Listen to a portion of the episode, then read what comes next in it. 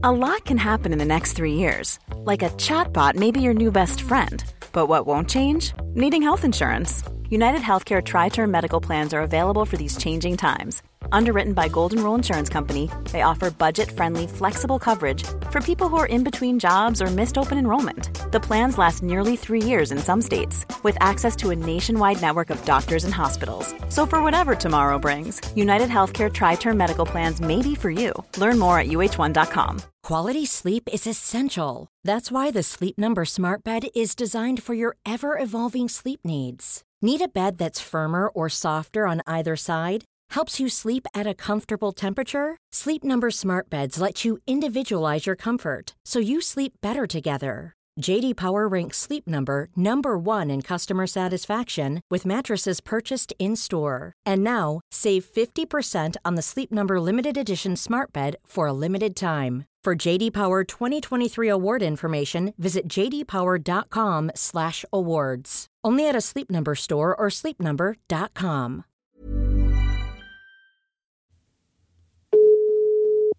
Ida Östensson. Hur många människor bor det i Tyskland? Mm, ska det vara någonting med Merkel nu eller? Du, jag tror att det är Görmänni. Den är, den har jag fan hört, den borde jag tagit. Men, den var fan gördålig. Hur många människor bor det i Kanada då? Det är väl åtta va? Där har jag varit. Hur får man lättast en båtplats i Köpenhamn? Nej! Fan! Vet du om den? Sa du svaret nu? Ja. Köpenhamn. ja. Uh, Just okej. det. Hur får man lättast en båtplats? ja. Hur får man lättast en båtplats i Danmark? Köpen, Jaha, Köpenhamn. Köpenhamn.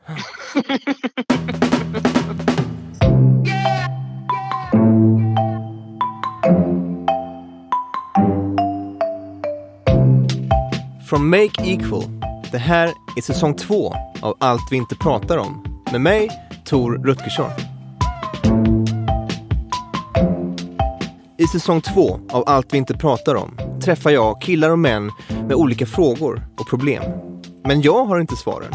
Jag måste hitta dem. Det här är en podd om killar och män för alla. Vi har pratat om porr förut i den här podden. Men då var det främst hur porren påverkar killars syn på sig själva. Det var i första säsongen. Och Harry Skärlund var med då också. I förra avsnittet så pratade jag med Harry igen. Den här gången var hans fråga om dominans. Och om du inte har lyssnat på avsnitt två än, så gör gärna det. I alla fall, när jag trodde att jag var klar med Harrys fråga så sa Ida att vi ändå behöver fundera mer kring porr. Alltså, hur påverkar porr vad vi gör och vad vi tänder på? Så jag ringer upp Harry igen.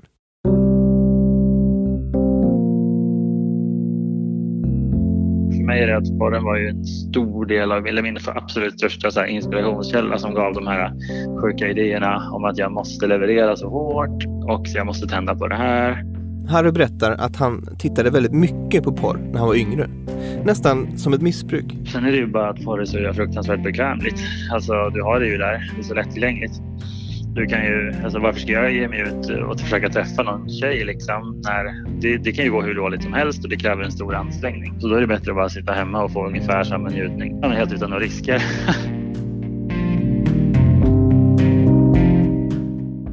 Harry var rädd för att inte kunna få upp den när han skulle ha sex. Det kan ju bli så ibland. Men nu menar Harry att för honom så var det porrens fel. Fenomenet kallas porrimpotens. Eh, Ett begrepp som heter porrimpotens. Det handlar alltså om eh, din hjärna kan liksom på något sätt kopplas om så att du har kollat så mycket porr så att eh, hjärnan har liksom vant sig och lärt sig att det är när du kollar porr som du ska ha stånd och det är då det är dags. Det är som att den kommer igång på det och inte på sex för att sexet är så olikt porren. Sex är inte porr. Men om hjärnan tror det, vad händer då? När vi ska ha sex på riktigt? Kroppen reagerar inte normalt längre. Den har liksom programmerats om. Att få stånd är nu en reaktion på att sätta sig framför datorn. Och inte på att vara tillsammans med en annan människa. Det var också det som fick mig att helt sluta kolla på porr och det var ju kort därefter som det blev bättre också. Som jag hade sex som jag kunde vara nöjd med. Harry slutade titta på porr och hans problem försvann. Men kanske finns ändå idéer kvar. Idéer om hur vi ska vara under sex, vad vi ska göra och hur en man ska ha sex. Jag tror verkligen att porren spelar en jättestor roll. Alltså i hur vi formar den här bilden av den här våldsamma maskulina mannen i, i sex liksom.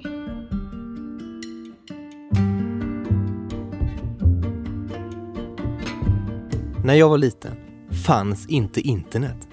Kan ni fatta det? Och porr var ju någonting då som tillhörde en annan värld. En gömd och lite hemlig värld. På bensinmackar fanns porrtidningar förstås. Eh, de stod i tidningshyllan, men de stod längst upp. I någon slags hållare som så att säga täckte för själva framsidan. Och det enda som gick att läsa då, det var texten för honom. Det var som sagt en annan värld på den tiden. Det fanns också videoaffärer. Alltså affärer som hyrde ut filmer, ni vet det som, som streamas idag. För igen, vi hade inget internet. I alla fall, i videoaffären då så fanns förstås porrfilmer. Men de fanns i ett bakre rum, bakom ett draperi. Och du behövde vara 18 år för att gå in där. I alla fall, av någon anledning gick det dock att hitta porrtidningar i skogen. Och jag har alltid undrat hur de hamnar där. Var det kanske män som inte vågade ha dem hemma? Men sen gick de ut i skogen för, för att titta i tidningarna. Men varför la de inte tidningarna i plastfickor då? Eller i en låda eller någonting så att de inte blev blöta och äckliga? Jag och några kompisar hittade porrtidningar i skogen. Och på de där fuktiga, mossiga sidorna såg jag för första gången pornografiskt innehåll. Jag minns inte exakt vad det var på de bilderna, men det var mer än nakna kvinnor. Det var sex. Och ganska obscent. Jag minns att vi tyckte att det var ganska äckligt. Liksom perverst på något sätt. Inte helt normalt. Idag finns sådana bilder och filmer överallt. Vissa skolor har till och med installerat porrfilter för att eleverna tittar på porr under skoltid.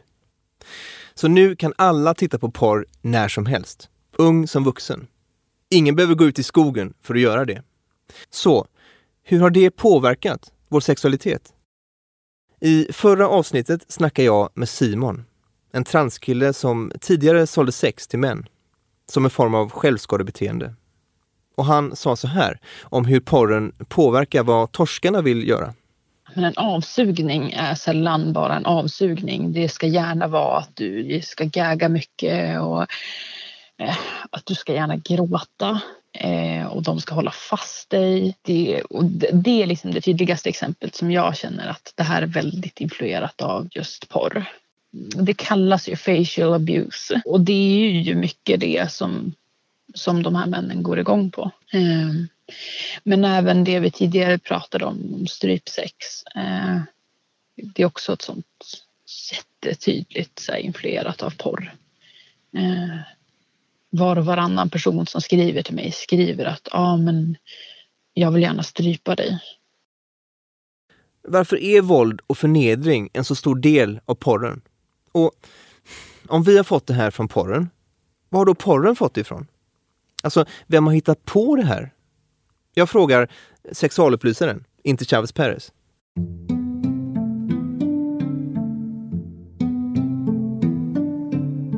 Vet du, om du tittar på svenska medeltida ballader, sådana sånger som svenskar sjöng på 14-1500-talet, så är det nästan som att varannan eller var tredje handlar om våldtäkt. Så det sexuella våldet har alltid varit närvarande, eller det har i alla fall varit närvarande väldigt länge. Så att det går inte att rakt av påstå att det här är ett problem som har uppstått på grund av porr. Men den porr som finns, det är självklart så att den begränsar vad människor själva ser att sex kan vara. Och det tillskriver idéer om vem jag ska vara i sängen och för många också vad de tror ska ingå i, i sex.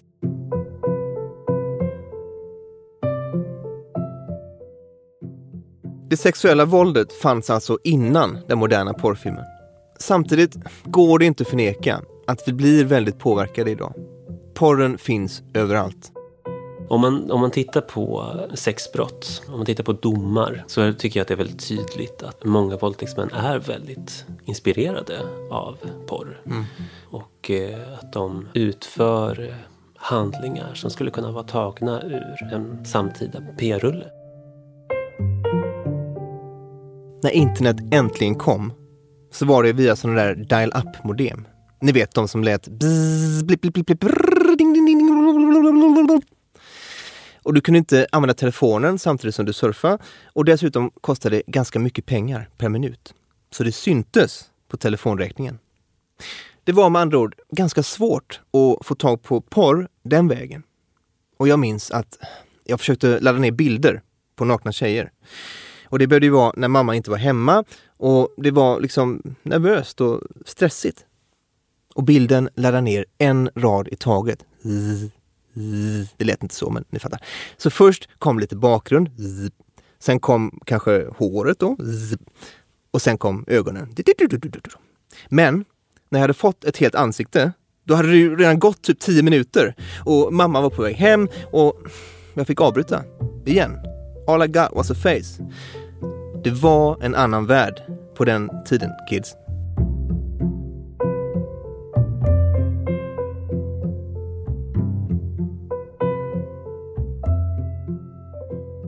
Man, kan, man har ju själv en, en, egen resa i det här med liksom att, att titta på porr och förhålla sig till relationer.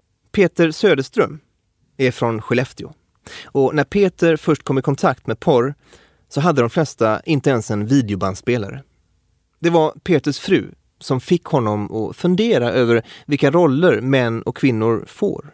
Han började läsa på universitetet och lärde sig mer om sexualitet och hur människor påverkas och porr. Så var jag också nyligen hade blivit lämnad av min fru och jag kände att när jag började ta till mig det här, liksom, det här med föreställningar om sexualitet och hur vi lär oss den här sociala konstruktionen och vad vi ska tända på så kände jag så här, jag kände sån hopplöshet och jag kände att jag tappade all lust till sexualitet.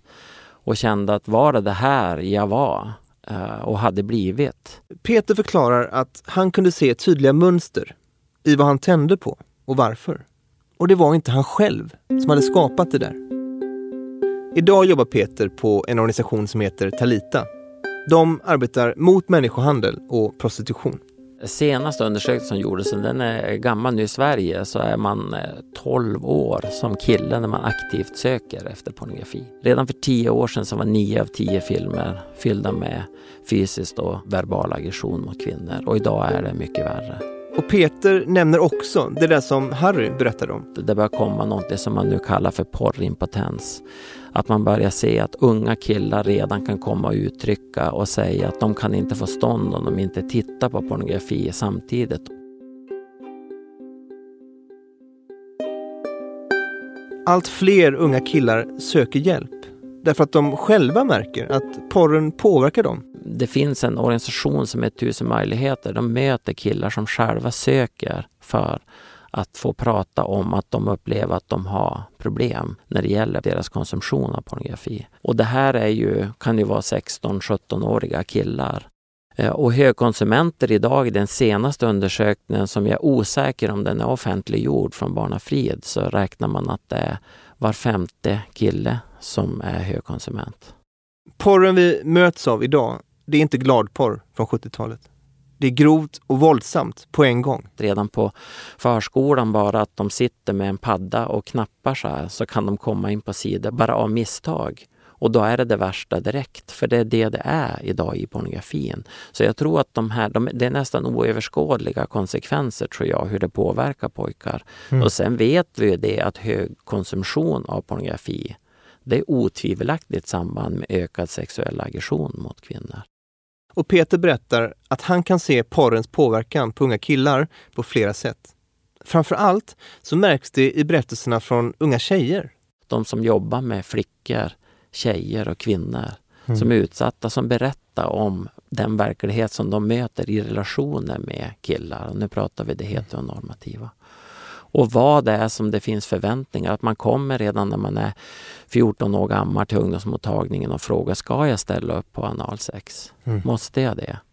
säger att han kan inte vara ihop med mig. Han vill inte ha sex om han inte får ha analsex. Mm. Och det här vet vi att det finns en direkt koppling också till pressen, att de sitter och tittar på det här och det här normaliseras så starkt Mm. i. Och det är ett exempel. Andra exempel är ass to mouth, att de kan komma och få sådana frågor också. Att de ska ha analsex med en kvinna och sen direkt så ska de stoppa in penis i munnen Mm. på tjejen. Mm. Därför de ser att det här är någonting man gör hela tiden i pornografin. Just det. Och man kan ju kanske inte tänka sig in i hur förnedrande och hur eh, illa det här är. Och ändå så är det här väldigt starkt norm i mainstream-pornografin idag.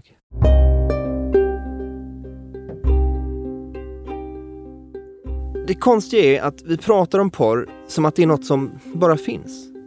Men porren produceras ju.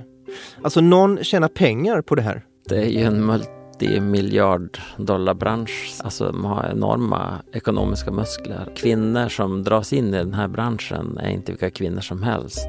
De är ju marginaliserade. Det är grupper som har låg status i samhället, eh, redan är utsatta för olika former av diskriminering. De grupperna är fattiga och de är många gånger och nästan alltid brukar man säga utsatta för olika former av sexualiserat våld som barn eller som tonåringar växer upp.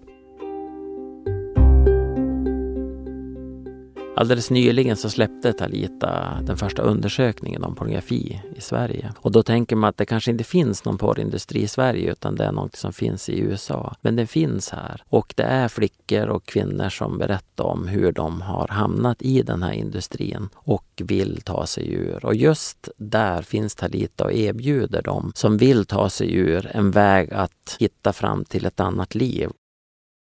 Pornhub är den största portalen för porr på nätet. Och du kanske tänker att vi gör reklam för dem nu genom att nämna det, men den som söker på porr hamnar där ändå. Förra året hade sidan 35,5 miljarder besök. Och det dagliga genomsnittet är 92 miljoner besök. Och Pornhub för också statistik över de vanligaste sökorden på sidan. 2018 så var det vanligaste sökordet för män, drumroll please, Japanese. Ja, du hörde rätt. Japanese. För kvinnor däremot så var det vanligaste sökordet, new drumroll please, lesbian.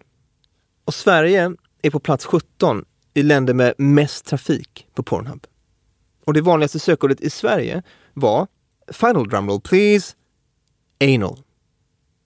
I alla fall, besökare från Sverige är en stor del av de där 35,5 miljarder besöken. Vi har ingen sex och samlevnadsundervisning egentligen att tala om idag. Lärare i grundskolan får ingen kunskap i grundutbildningen om det här. Sex och samlevnad i skolan är en nyckel alltså. Men det läggs inte tillräckligt mycket krut på det, enligt Peter. Men det finns satsningar som försöker ändra på det. En person jag då kan varmt rekommendera som vi samarbetar med det är Tess Mellberg som jobbar på en högstadieskola och som har enbart sex och samlevnadsundervisning och har haft det under flera år med olika årskurser. Okej, okej, okej. Tess Mellberg. Tess Mellberg. Ja, förstås. Jag vill prata med den här Tess som har hittat ett nytt sätt att prata om sex och samlevnad i skolan. Men först. Du kanske kommer ihåg att jag gjorde ett BDSM-test. Alltså, vilken typ av BDSM-person är jag? Och det hände i förra avsnittet. Nu kommer Lisa till studion, som är Domina. Och hon kommer att ge mig mina resultat och förklara vad de betyder. Dessutom har hon lovat då att ta med sig rekvisita. Så tack, återigen tack producent Hamvir för de här möjligheterna till upplevelser. Allt detta och mer efter pausen. Mom deserves the best, and there's no better place to shop for Mother's Day than Whole Foods Market. They're your destination for unbeatable savings, from premium gifts to show-stopping flowers and irresistible desserts. Start by saving 33% with Prime on all body care and candles. Then get a 15-stem bunch of tulips for just $9.99 each with Prime. Round out Mom's menu with festive rosé, irresistible berry chantilly cake, and more special treats. Come celebrate Mother's Day at Whole Foods Market. Ever catch yourself eating the same flavorless dinner three days in a row? Dreaming of something better? Well, HelloFresh is your guilt-free dream come true, baby. It's me, Gigi Palmer. Let's wake up those taste buds with hot, juicy pecan-crusted chicken or garlic butter shrimp scampi. Mm. Hello Fresh. Stop dreaming of all the delicious possibilities and dig in at HelloFresh.com. Let's get this dinner party started. Many of us have those stubborn pounds that seem impossible to lose, no matter how good we eat or how hard we work out. My solution is PlushCare. PlushCare is a leading telehealth provider with doctors who are there for you day and night to partner with you in your weight loss journey. They can prescribe FDA-approved weight loss medications like Wagovi and Zepbound for those who qualify. Plus, they accept most insurance plans. To get started, visit plushcare.com slash weight loss. That's plushcare.com slash weight loss.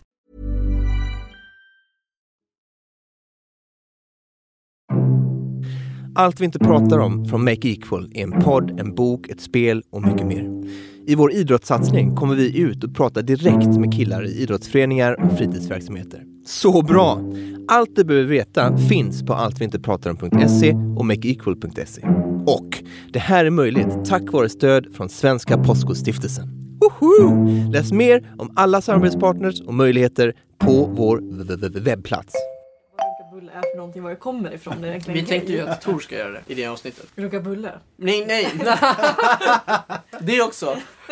Om, om du visste vad jag utsätter Tor för i den här podden. Alltså. Nu har Lisa kommit till studion och min producent Tanvir går igenom upplägget med henne. Sen sätter vi oss i intervjubåset. Skulle inte Tanvi sitta här inne? Nej. Jag kan inte jobba med honom i närheten. Så Lisa kan alltså väldigt mycket om BDSM. Och hon gillar att dominera och olika maktlekar. Men hon vet också hur saker måste vara för att det ska vara säkert. Jag frågar henne vad det är hon gillar med att Ehm, dominera. Jag tycker ju om att den personen är i mitt våld så att säga. Speciellt om den är bunden, då är den definitivt den kan liksom inte fly även om de hade velat det, men de brukar inte vilja det. Tvärtom så brukar de vilja vara bundna ganska länge tills det gör ont. Det jag tycker är den sexigaste och finaste grejen, det är när personen har valt mig. Den vill att just jag ska leka med den. Mm. Men att se reaktionerna på den, speciellt när, eh, hur mycket ska jag säga nu? Eh, En kvider liksom och låter och kanske börjar tigga och be. Det går inte att förklara en känslan. Det går bortom den här sexigheten. Det är liksom bara en fantastisk känsla. Det är mer än bara kåthet kan man säga. Men eh, när det är riktigt, riktigt bra, då känner jag mig nästan hög. Mm. Eller jag känner mig hög. Det Mm. går som ett rus inom kroppen. Där jag är helt eh, uppslukad av min sub, alltså submissive. Mm. Och det vi gör, hela omvärlden bara försvinner liksom. Lisa berättar att de här sessionerna, eller utlevnaden som det kallas, kräver mycket planering. Har du en liten skissbok där du skriver ner olika idéer? Ja. Du har det? Wow. Att dominera handlar inte bara om att fokusera på den egna njutningen. Men det är Lisa som bestämmer vem som får njuta och när. Så att jag kan ju bestämma för att nu, nu ska det bli åka av för din del. Nu, Mm. nu ska du liksom få ta emot så mycket. För jag har bestämt det Mm. och du kan inte göra någonting åt det. Just det. Och du kan också leka med när du ska ge Ja. den här tillfredsställelsen och inte och Ja. reta med att den eh, kommer närmare men sen tar du bort den och Exakt. grejer. Nu börjar, Ja. du börjar greppa nu hur det kan se ut. Det gillar jag. Ja. Innan utlevnaden så går Lisa igenom olika regler och olika sätt att kommunicera. Och hon har också listor på saker som de kan göra tillsammans. Och allt det här är för att få en tydlig bild av vad den andra personen gillar och var gränsen går. Så det är viktigt att kunna säga exempelvis stopp, paus eller kanske mm, lite mindre av det där tack. Och Lisa berättar att för att kommunicera det så brukar hon och hennes partner använda ord som rött och gult.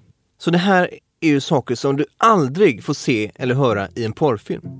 Så du kan inte lära dig om dominans genom att se på porr.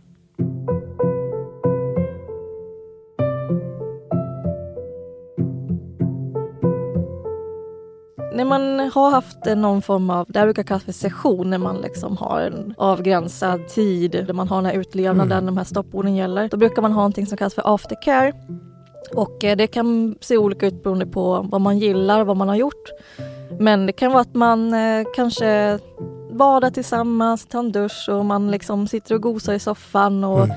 tittar på en film eller någonting och äter någonting sött eller, eh, eller poängen är att man ska liksom komma tillbaka på jorden igen liksom.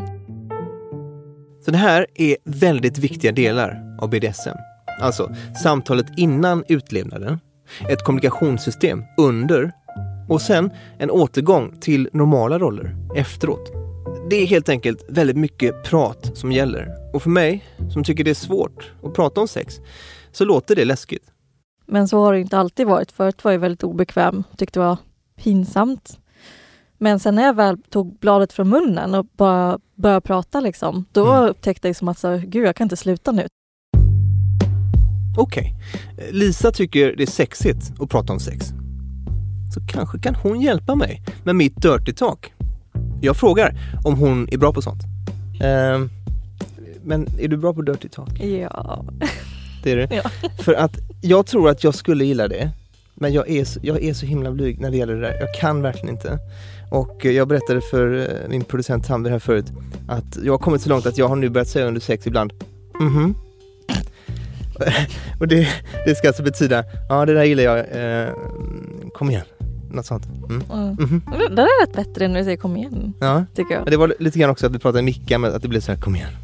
Eh, jag kan gå så här nära liksom. Men eh, jag har så himla svårt för det. Finns det någon kurs jag kan gå eller vad ska jag göra åt det här? Du har ju träffat mig, det är Ja. allt som behövs. Okej. Jag tycker jättemycket om den andra parten gör den, liksom, den bara säger spontant bara så här Holy fuck vad du är när du gör sådär liksom. Men jag blir ju skittänd på det. Så att om man bara börjar där liksom att säga vad man gör och att man gillar det liksom. Mm. Till slut märker man att man kan typ inte sluta med det riktigt. Så att steg ett för mig skulle vara, för att göra det väldigt enkelt för mig, så ska Mm. jag, jag ska gå från mhm till det där gillar jag. Mm. Ja men det är Då jättebra. kan jag jobba vidare därifrån. Ja men det blir väldigt kul för en annan person också att höra att den gör någonting som du uppskattar. Mm. Vem vill inte höra att man är bra? Jag menar att man gör någonting bra. Mm. Mhm. jag har mycket att jobba på. Och nu ska det bli ännu mer okänt territorium för mig. För nu är det dags för mig att få de där resultaten från ja, BDSM-testet. Lisa ska avslöja dem för mig och berätta vad de betyder. Så här är- det upplagt då, att baserat på de här frågorna som jag har svarat på så har jag fått en slags topplista med olika BDSM-typer. Eh, och, och typ de fem första ska alltså passa in då ganska mycket på mig. Så vi tar dem alltså eh, uppifrån och ner. Mitt toppresultat var, drumroll please, switch. Switch, det innebär att man eh, tycker om både rollen som dominant och undergiven.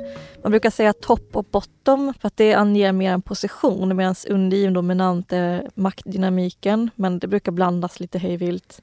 Men det är i alla fall att man tycker om både och. Mitt näst högsta resultat var, big surprise, vanilla. Det är ju att man är vanilj, det är ju alltså avsaknad av BDSM kan man säga. Ja.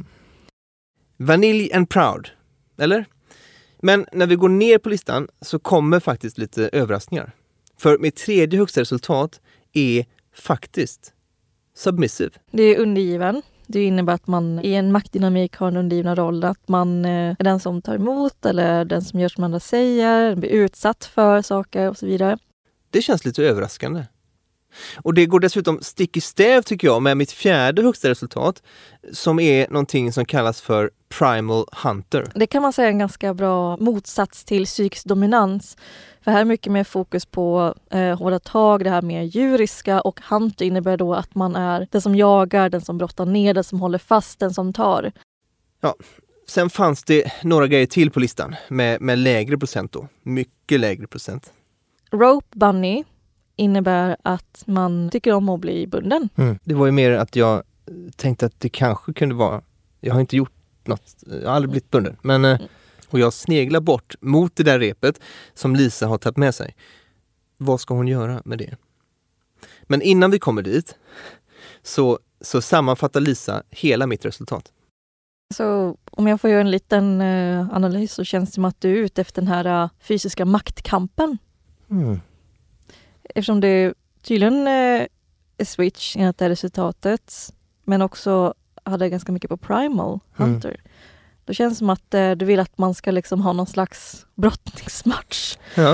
Eh, där man liksom, ehm, ja, man slåss om vem som får makten. Så det är väl det jag kan tänka mig utifrån dina citat. Mm, intressant. Jag, måste bara säga, ni kanske inte tänkte på det, men Tor log jättestort när Lisa sa brottningsmatch.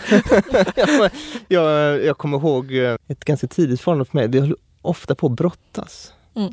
Sen kunde det liksom leda till att vi hade sex. Eh, men det var något vi tyckte var kul, att hålla på och brottas. Det var därför jag fick lite... Ja, det, det kommer säkert därifrån. Mm. Gillade du det? Ja, det var jättekul. Det är häftigt. Ja. För det där är ju typ en insikt Mm. om en sak som det, som det kan vara så att du tänder på. Det är väl skönt att komma till den insikten liksom att det är nog kanske just den här grejen i sig jag gillar för att Mm. om du vet liksom vad du gillar och varför då är det lätt att kommunicera till andra. Just det. Ja, kanske är, är det här nyttigt då på, på något sätt. Alltså att, att kartlägga lite grejer som vi går igång på och sådär. Eh, och att vi eh, kan kommunicera dem sen på ett bra sätt till en eventuell partner då. Eh, och självklart så är det mysigt, jättekul att, att göra det här inför Tamvir, och inför ljudtekniker Nisse och inför typ de 40 000 personerna som lyssnar på allt vi inte pratar om. Det känns inte alls awkward.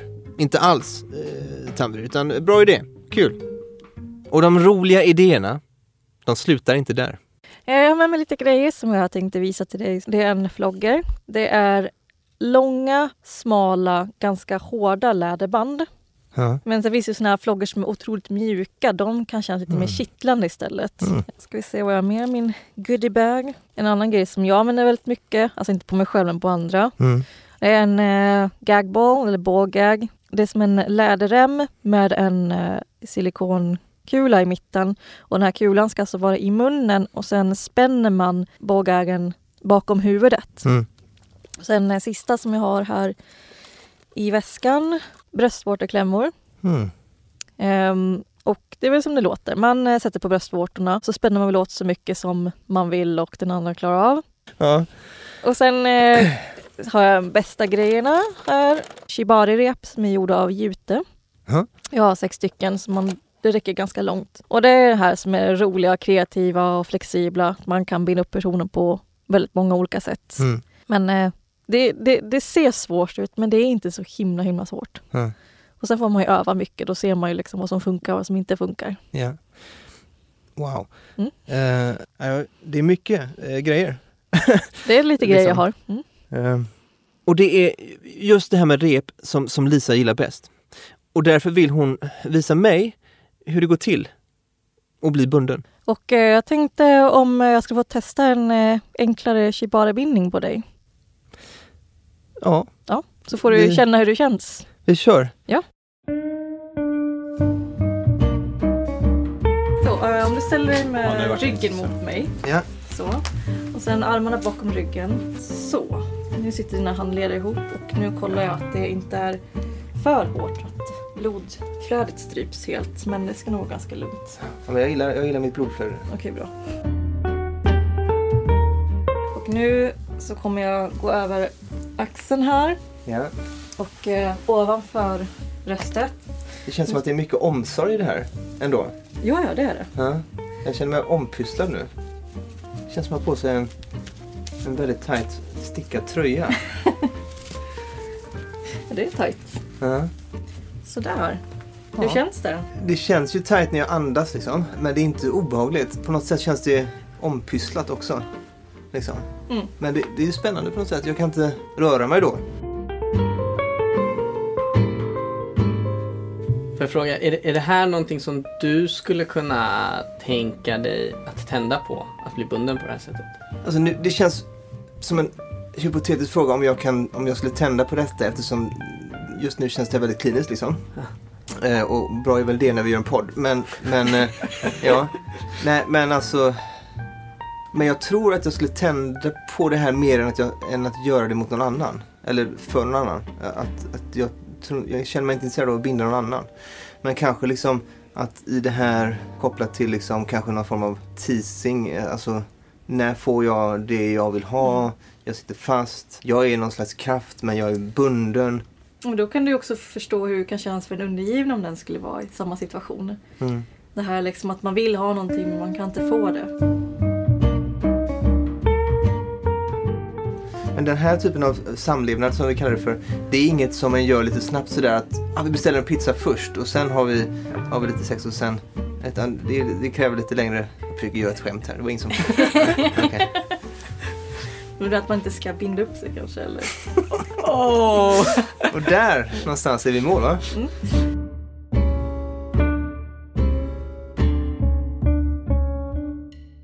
När jag spelade i band så hade vi replokal i skolans källare. Och givetvis så skulle vi utrusta den här replokalen med porrtidningar.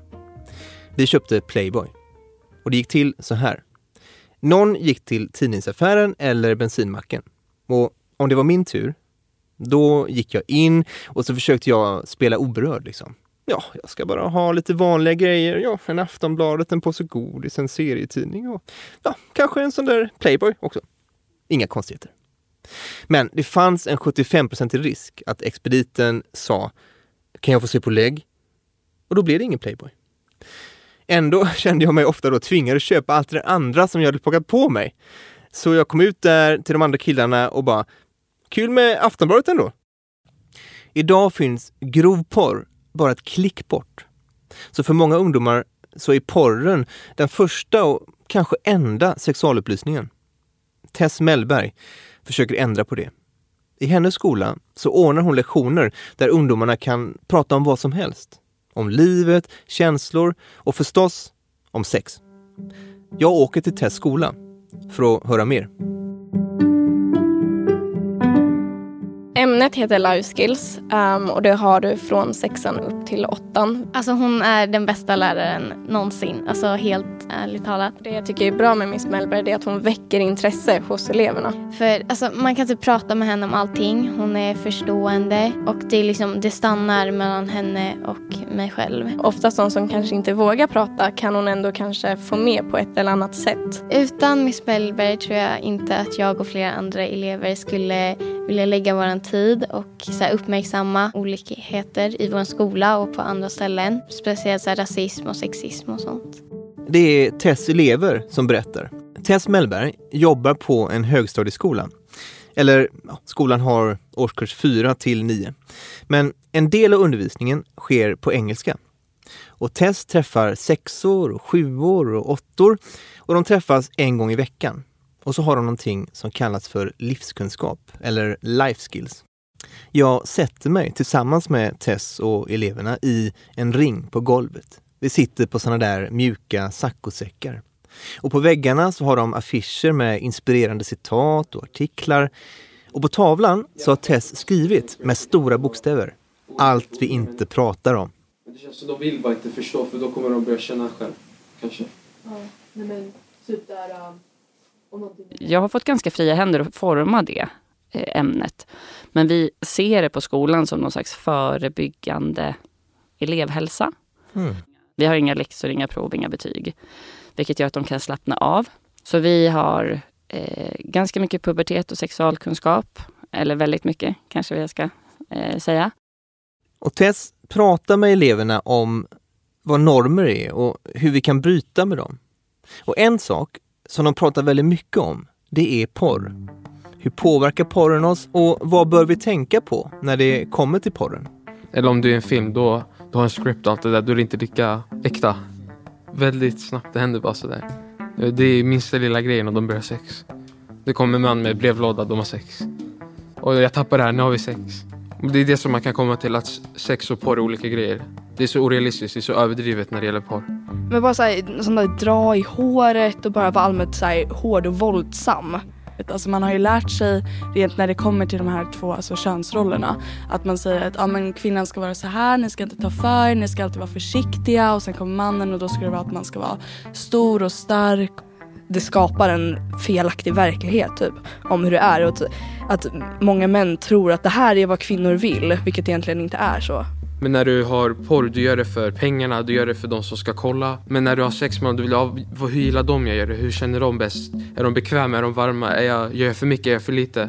Samtycke och eh, bekvämlighet tror jag. Alltså så här, att båda känner sig bekväma i situationen. När när en person säger nej, ta det inte som att du ska övertyga mig. Med den här nya samtyckeslagen vi fick i juli så är det viktigt att man hela tiden känner av. Man kan alltid avbryta. Det är det enkla sättet att fråga personen för det första. Porr är väl ett skådespeleri utan egentliga känslor. Har det så här lite planerat innan, typ så här. Alltså porr är ju för entertainment, hur säger man det på svenska? Jag vet inte. Ja. Om man tänker då, då på porr, då ser man ju så här, då är allt planerat. Alltså det är väldigt planerat som ett skript, som ett manus. Medan sex är väldigt, det blir som det blir även första gången. Det är väldigt oplanerat och det kan bli nervöst. Och det är inte att du är en så här maskulin person eller en jättemjuk person utan du är dig själv. Och det tycker jag är det fina med sex. Och det hörs tydligt på Tess elever att de har diskuterat. Det var en kille, jag tror att han gick i sjuan eller åttan och sa så här, nej men alltså jag skulle inte ha sex med någon som, som inte har sett porr. Det skulle inte kännas schysst för då vet hon liksom inte vad hon ger sig in på. Mm. Man har tänkt ett snäpp i så här, okej men det är viktigt att den andra personen är med på vad som händer. Mm. Men återigen så lyser det ju igenom att jag tänker att porr är sex. Om du inte har sett porr så vet du inte vad sex är. Då vet du inte vad som kommer hända och då vet inte jag om du faktiskt är med på det här. För, för spelreglerna är porren. Ja, Så att eh, om inte du vet reglerna så kan vi inte spela spelet. nej, precis. Bilden ungdomarna får från porren har skapat föreställningar om hur sex ska vara. Och många tjejer har fått lära sig att sex kommer göra ont. Mm. Och då, då frågar jag så, men var, varför ska tjejer ha sex då? Ja, senast idag så var det en, en kille som sa det, ja men för att killen vill kanske. Mm, ja, nu, nu backar vi lite och så Ja. börjar vi om. Tess säger att en av hennes viktigaste uppgifter det är att ge andra bilder och berätta vad, vad sex faktiskt är. Hur det fungerar. Det, är- det finns någon slags tabu runt att prata om sex som skönt. De blir lika chockade varje gång som jag säger att sex ska vara roligt. Eller sex ska vara skönt. Och sex har man för att eh, de allra flesta gångerna folk har sex så gör de ju det för att det är härligt och kul och skönt. Det är jättekonstigt att man inte pratar om det mer utifrån ett lustperspektiv egentligen. Så man kan slå hål på många myter. Liksom, Mm. med, och det är också, jag tänker att det blir vår uppgift för att det finns ganska mycket myter. Alltså de lär sig en massa saker på massa andra ställen. Och vi behöver gå in och vara de som så här, jag känner till det här som ni har hört.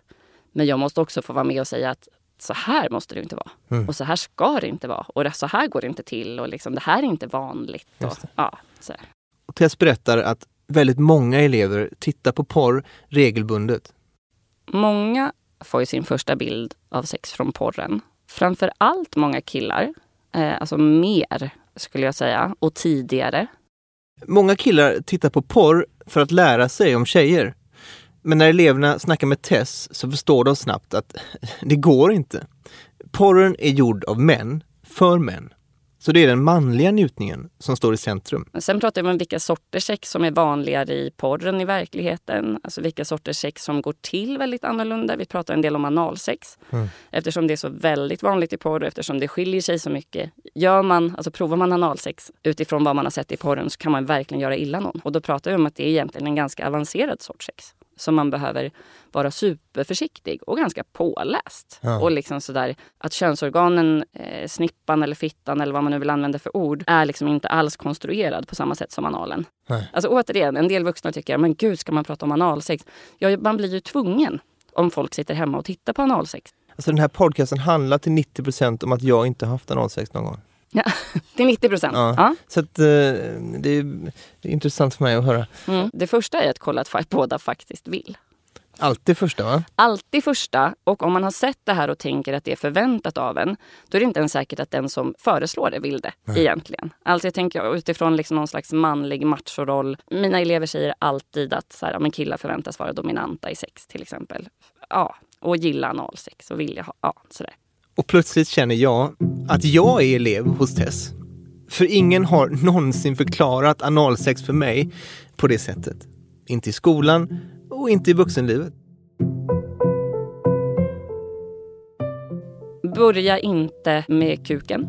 utan börja med någonting mindre. Alltså fingrar förslagsvis eftersom de är små. Och att man liksom börjar med att då lära känna den här analöppningen och liksom smeka. Känns det skönt runt analöppningen? Att, att det inte blir liksom från noll till hundra. Ehm, och att man då provar med ett finger eller med två fingrar sådär, innan man stoppar in någonting större. Så. Mm. Ehm, och det tredje skulle jag säga är att man måste ha glidmedel. Ja. Ehm, för att det, eh, det finns ingen naturlig lubrikation i analen.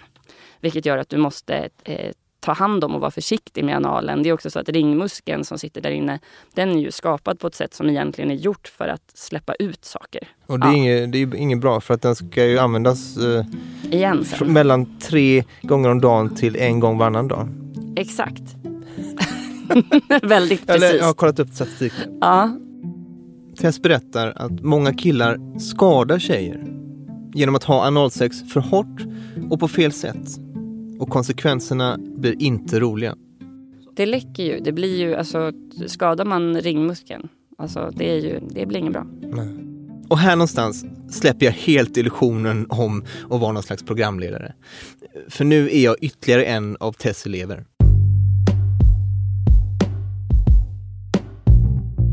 Och, och det kan väl också vara så här att det, det blir lite avföring också under sex då? Eller hur ska det? Ja, det kan det ju bli. Ja. Mm, det kan det absolut bli. Det får, det, den frågan får jag ofta Ja. av elever också.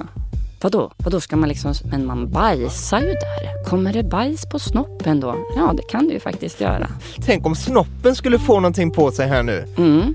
Gud vad, det måste, det måste ju vara nummer ett va, problemet. Att kanske snoppen får bajs på sig. Va? Ja, tänk. Ja. Tänk. Mm. Äckligt.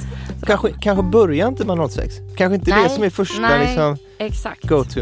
Men okej, så det är den här typen av saker ni pratar om, öppet och ärligt, Ja. eh, bland annat. Bland annat. Ibland är Tess rädd för att elevernas föräldrar ska bli arga. För att de pratar för öppet och ärligt på lektionerna. Ja, jag kan förstå det utifrån tanken att nej men barn visste inte vad analsex var innan. Mm. Om man tror det, då förstår jag att så här, du ska inte komma och berätta det för Mm. dem, för de är 14. Men de vet ju redan. Just det. Jag tänker att man behöver också ta hål på myten att det är någonting som alla har. Att så här, men alla, någon, någon sa till mig, min kompis kille säger att alla andra tjejer har analsex med dem. Och så är det ju förstås inte. Alltså undervisningen handlar ju inte om att Tess exempelvis berättar om vad analsex är bara sådär för eleverna, utan snarare så är det så här. Eleverna kommer till lektionen och de har frågor. De har sett exempelvis analsex i en porrfilm. Eller så har en kompis berättat om det. Och när de sen diskuterar med Tess, alltså först då blir det tydligt att det finns en hel värld utanför porren. Alltså att det du kan se på film, det är inte det som är det normala. Först då får eleverna veta hur de kan göra saker på ett tryggt och säkert sätt eller inte göra saker alls.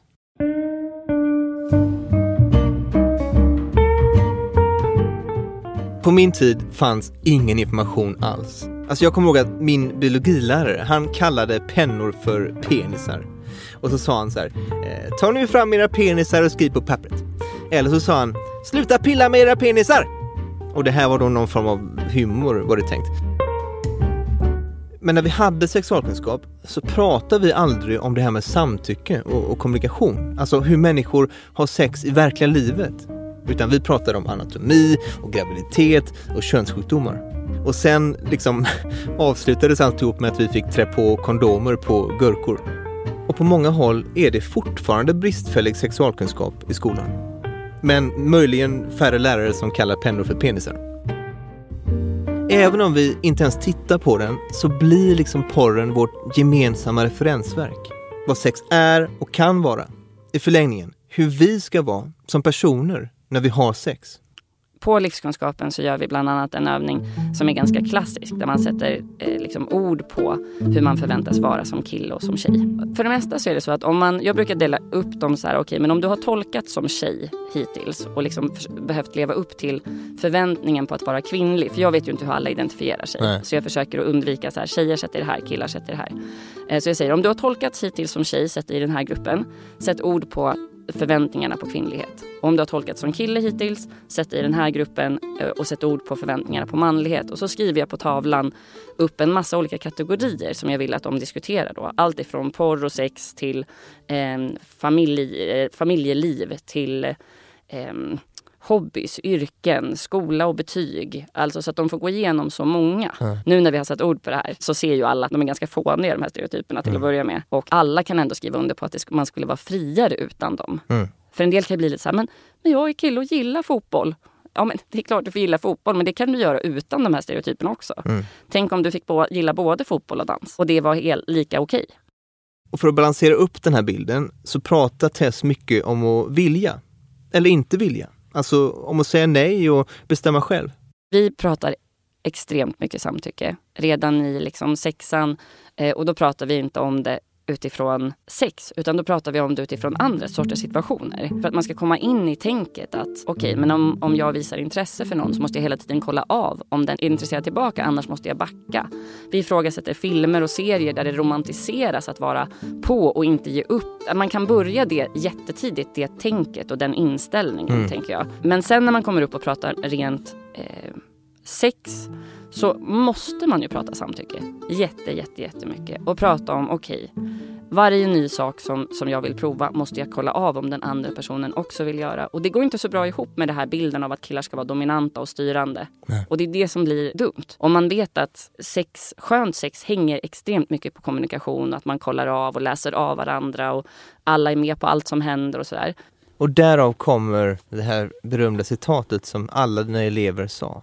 Att porr är bestämt på förhand. I verkligheten måste en kolla av. Ja, så himla fint att det har satt sig.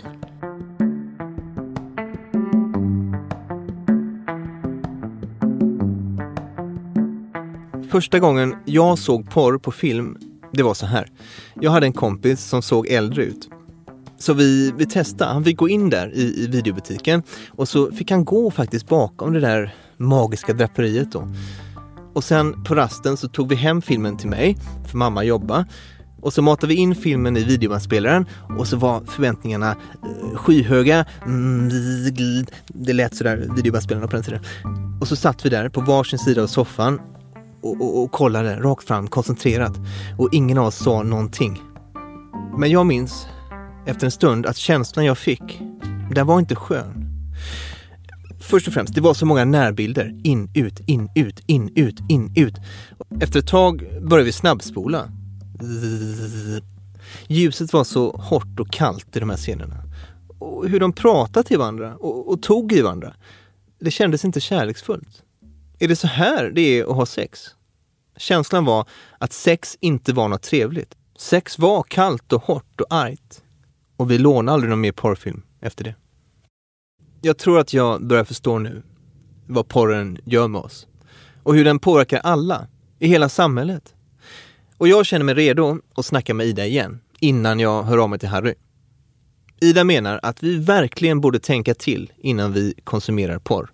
Att inte bara tänka på hur det påverkar oss, utan också hur påverkar det de som är inne i den där videoindustrin och vad är det jag stöttar? Mm. Alltså se det på mer samhällelig nivå. För jag tycker vi missar ofta det i debatten. Vi pratar om att vi själva kan få porrimpotens eller liksom få en skadad sexualitet. Men vi missar ofta de personer som utsätts i industrin. Eh, och vill man vara en del av och supporta det, det vill inte jag i alla fall.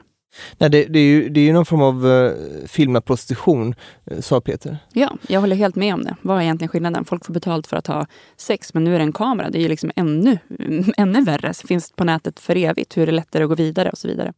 När jag berättar för Ida om, om Peter och, och Tess och alla andra jag träffat, då blir hon peppad. Jag blir i alla fall jävligt glad över att det finns, alla de här människorna finns och gör det här supersvåra, stora, viktiga arbetet. Jag saknade de här samtalen när jag växte upp, både liksom i min familj men också i skolan. Vi hade ju sexualundervisning, men det var ju som för de flesta andra, biologi, anatomi, mens. Så här ser det ut liksom och väldigt heterofokuserat och så vidare. Mm. Men nu driver ju bland annat Fatta så här, samtyckesundervisning i skolorna. Regeringen har gått ut och lovat att man ska ta liksom, ett hårt tag kring det. Och, och liksom, många förstår att vi kan inte lämna den här undervisningen kring, till porren. Utan vi måste. Eh, vi ser vad det ger för effekter. Mm. Så praise the Lord att de här kämparna finns där ute. Ida vill att vi ska återta den fria sexualiteten. Vi behöver inte lära oss om, om sex från andra bilder utan vi kan liksom fundera över själv i vår egen hjärna. Vad är det jag vill ha för typ av sex? Mm. Vad går jag igång på? Vad känns skönt när jag är med någon där bredvid? Testa mig fram. Alltså, jag skulle tycka det är det enda sättet tror jag för att hitta och bli fri i sin egen sexualitet. Och sen tycker jag att det är så himla viktigt också att inte bara prata om skadeverkningar, vad får man inte göra, nej, nej, nej och så vidare. En av mina ex sa till mig en gång att hans mamma sa du får absolut inte kolla porr och du får absolut aldrig ha analsex med en tjej för det gillar inte tjejer. Och han sa att men det var väl bra på ett sätt men jag hade också velat höra vad vad ska jag göra? Vad kan jag göra? Alltså så här, utforska din egen sexualitet, eh, fundera över vad du tycker är skönt, prata med andra vad de tycker är skönt. Alltså vi måste prata om vad är samtycke, hur kan jag, hur kan jag hitta det? Positiva delar i sex. Alltså så när vi har tagit de här negativa måste vi hitta en brygga och gå vidare till, för sex kan ju vara det mest fantastiska i världen. När jag gick i gymnasiet, då hade det där bredbandet äntligen etablerat sig hyfsat över Sverige. Och, och, och, det börjar lite grann likna den tid som, som vi lever i nu. Alltså lite i alla fall. Det var fortfarande a galaxy far far away, men vi börjar närma oss någon slags nutid. Och det allra första som fungerade att streama på nätet, det var just porren. Alltså långt, långt innan det gick att se vanlig film eller lyssna på musik online och lagligt, så fanns den där. Hur sjukt är inte det? Och jag, jag tittar förstås, precis som alla andra. Jag har aldrig varit en stor konsument av porr. Men när jag har tittat som mest, det har varit när jag mår som sämst. När jag vill fly bort. Alltså, jag ligger i soffan med neddragna gardiner och samma t-shirt flera dagar i sträck. I förra säsongen av Allt vi inte pratar om så pratade jag med skateikonen Ali Bolala. Och precis som Harry så har han slutat titta på porr helt och hållet. Och då sa jag att jag också skulle försöka sluta. Och det gick bra. Ett tag. Men sen kom perioder där jag mådde dåligt igen. Och porr, det blir ett sätt att fly från det som känns på riktigt. Ett sätt att döva känslorna. Att vara destruktiv mot sig själv. Så är min relation till porr idag. Jag tittar inte på porr om jag är glad. Jag tittar inte på porr ens för att jag är kåt och vill onanera. Jag tittar på porr när jag hatar mig själv. Precis som, som andra destruktiva beteenden så finns porren där i det registret som jag tar till när jag inte orkar kämpa längre. För mycket alkohol och socker av fel anledningar flera dagar i sträck. För mig har det där blivit mycket bättre. Fast jag inte alltid mår bra. Det händer inte lika ofta längre. Och det är jag glad för. Men jag är inte framme än. Jag tror att många av de här frågorna om dominans och porr hade kunnat få svar i skolan om jag och Harry hade haft en annan typ av sexualundervisning. Exakt, ja men ändå glatt att höra att eh, få ta lite plats i skolorna. Sen Harry kom till mig med sin fråga om dominans så har det hänt mycket. Och vi har lärt oss mycket tillsammans. Vi har lärt oss om roller och om hur vi kan vara, vad vi kan utforska och att det går att se på dominans på olika sätt. Det är mycket bra verktyg, alltså mycket bra röster som vi har hört alltså. Jag tänker liksom att ja, jag har svårt för det där hur, hur man kan tända på det och sen inte alls reproducera det i resten av livet, inte göra liknande saker eller tänka likadant. Men, men det där med kommunikationen är ju väldigt viktigt alltså att de ändå gör det så noggrant. Det, det visste jag nog inte. Mm. Nej men det är ändå hoppfullt för att jag tror verkligen att det där snacket är en stor del av problemet, i alla fall vart det för mig. Alltså, jag har testat, jag har prövat men i slutändan så är det aldrig lätt att prata om det. Och nu har Harry också börjat engagera sig ännu mer i sådana här frågor. Om mäns hälsa och sexualitet. Tidigare var han aktiv i Under Kevlaret som bland annat har en stödchatt för killar. Och nu så har han gått med i styrelsen för Fatta, Alltså rörelsen som drev igenom att Sverige fick en samtyckeslag. I korta drag så är det så här när du vill ha sex. Allt annat än ett ja är ett nej. Och det är faktiskt lagen nu. Tack vare Fatta. Och genom sitt engagemang har Harry blivit modigare. Han har pratat mer om porr offentligt. Bland annat i Nyhetsmorgon på TV4. Där delar han med sig av det som hände honom med porrimpotens och porrberoende. Jag berättar för Harry om besöket hos Tess. Synd att det inte finns en sån i varje skola då. någonstans har jag alltid vetat att det är kommunikation någonstans nyckeln ligger. Men man vill liksom inte, för just för att det är så jobbigt så vill vi gärna liksom. Vi hoppas typ att det ska gå ändå. Mm. Men jag, jag är rädd att det kanske inte gör det. Åtminstone inte om du ska ha bättre sex liksom. Harry pratar om det här med att snacka om sex och om vad vi vill göra. Det som börjar i en enkel fråga, alltså måste killar knulla hårdhänt, förvandlades till något större. Vad är dominans? Varför gillar vi det? Och vad innebär det att vara undergiven? Vem kan vara vad och när?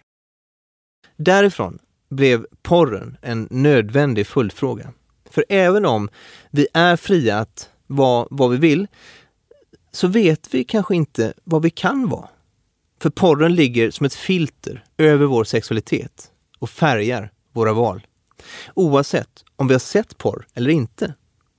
För den yngre generationen är det ännu värre. Porren finns överallt. Men personer som Tess och Peter försöker ändra på det. Jäkla mycket spännande in insikter och spännande folk du träffat. Alltså verkligen. Jag, som jag sa, jag kom in liksom med bara, med ganska, om jag ändå får säga det själv, rätt klassiska funderingar och också som jag varit med om väldigt nyligen alltså och som hade väckts där kring, mycket kring dominans och manlighet och så. Så det är ju superspännande perspektiv som du har upptäckt och som du fått lyssna till. Så det har varit jäkligt eh, givande att prata med dig igen. Eh, definitivt. Porren är någonting som Harry redan har gjort upp med. Alltså hur den påverkade honom och hans sexliv. Men nu känner han sig också mer trygg i sig själv. Att han kan inta olika roller under sex. Och att det är okej att snacka om innan. Lite det som Lisa lärde mig. Ja, alltså innan hon band mig med rep. Ja, men precis. Eller att jag, är, eh, att jag träffar personer som ändå eh, vill det av mig eller önskar det av mig att jag ska vara dominant eh, och att kunna ta det snacket på ett schysstare sätt. Liksom. Mm. Det ska jag verkligen försöka göra och jag tror, jag tror det kommer gå bättre nästa Men också kanske att vara dominant. Skulle det vara lättare nu? Möjligtvis. Ja. Absolut. Eh, jag hoppas det. Eh, för jag tror ändå i slutändan att jag vill vara en som kan switcha liksom. Eh, åtminstone då och då. Ja.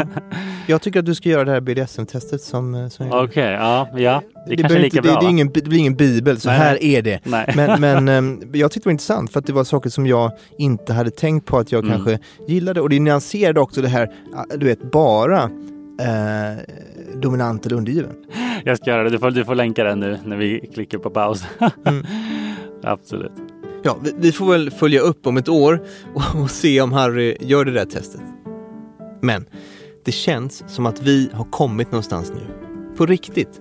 Vi har grävt och grävt i det här i två avsnitt. Och saker och ting har blivit tydligare. I alla fall för mig.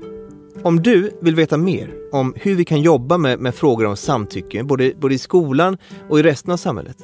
Läs mer om fattarörelsen och samtycke på samtyckeskultur.nu och fatta.nu. Men jag är också övertygad om att saker är komplicerade. Och det är okej. Det finns inte alltid bara ett svar. Men ibland kan många olika svar skapa en, en helhet. Eller ge fler perspektiv, i alla fall. Vi fortsätter prata om allt vi inte pratar om.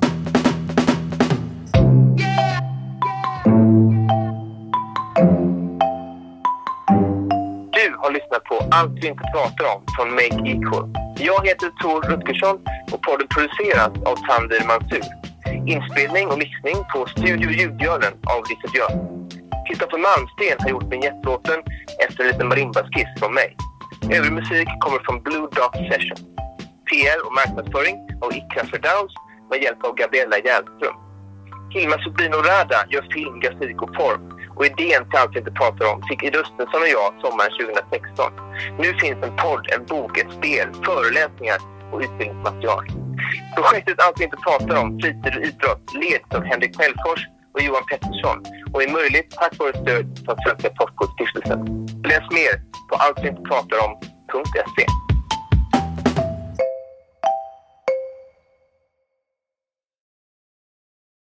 Och du, om du gillar den här podden, tipsa dina kompisar och gå in på iTunes och andra ställen där poddar finns och ge oss en rating. För det hjälper verkligen. Typ fem stjärnor.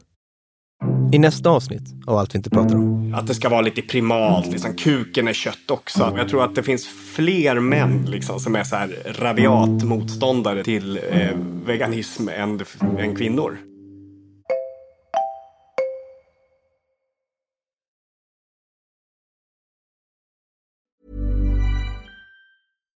Hi, I'm Daniel, founder of Pretty Litter. Cats and cat owners deserve better than any old fashioned litter. That's why I teamed up with scientists and veterinarians to create Pretty Litter. Its innovative crystal formula has superior odor control and weighs up to 80% less than clay litter. Pretty Litter even monitors health by changing colors to help detect early signs of potential illness. It's the world's smartest kitty litter. Go to prettylitter.com and use code ACAST for 20% off your first order and a free cat toy. Terms and conditions apply. See site for details.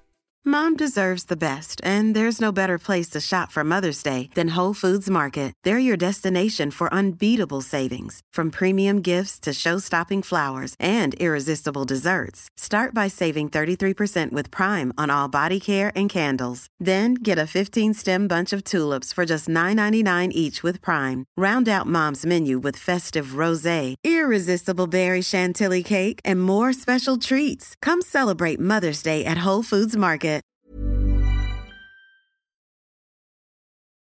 Sen så ville de visa runt lite på skolan. Okej. Så då gick jag med eh, tre, fyra tjejer med eh, inspelningsutrustning. Och så visade de, här har vi detta, här har vi det här. Liksom. Så gick jag runt. Och sen då så gick vi ner en trappa eh, och de fortsatte prata och var glada. Och sen så kom då Mr Scott, Mr. Scott kom gående och så ser han att jag går runt där och spelar in de här tjejerna. Så han undrar vad är detta? Så han kommer fram och säger så här, eh, What are you doing here? Och jag bara, okej, okej, det här kanske verkar lite konstigt. Så jag sa så här, jo, eh, I'm, eh, I'm doing a podcast liksom. Jaha, sa han. Uh, what about? Och så tänker jag så här, snälla, snälla, snälla, säg inte nu, låt ingen av de här tjejerna nu säga så här, jo, we've been talking about pornography and sex and, and uh, sådär va. Shit. Och sen frågade han, do you have a liksom, uh, visitors badge? Och den hade jag glömt där uppe. Så han eskorterade, han eskorterade mig upp igen för att hämta den här uh, brickan. Då. Ah, roligt. Men de svarade inte. De sa gjorde inget sånt. det. Nej, Men okej, jag var bra. helt röd i Ja, jag ansiktet. förstår. Vilket kanske inte såg jättebra ut. Nej, Nej, exakt. Nej, ja, alltså, åh gud vad roligt.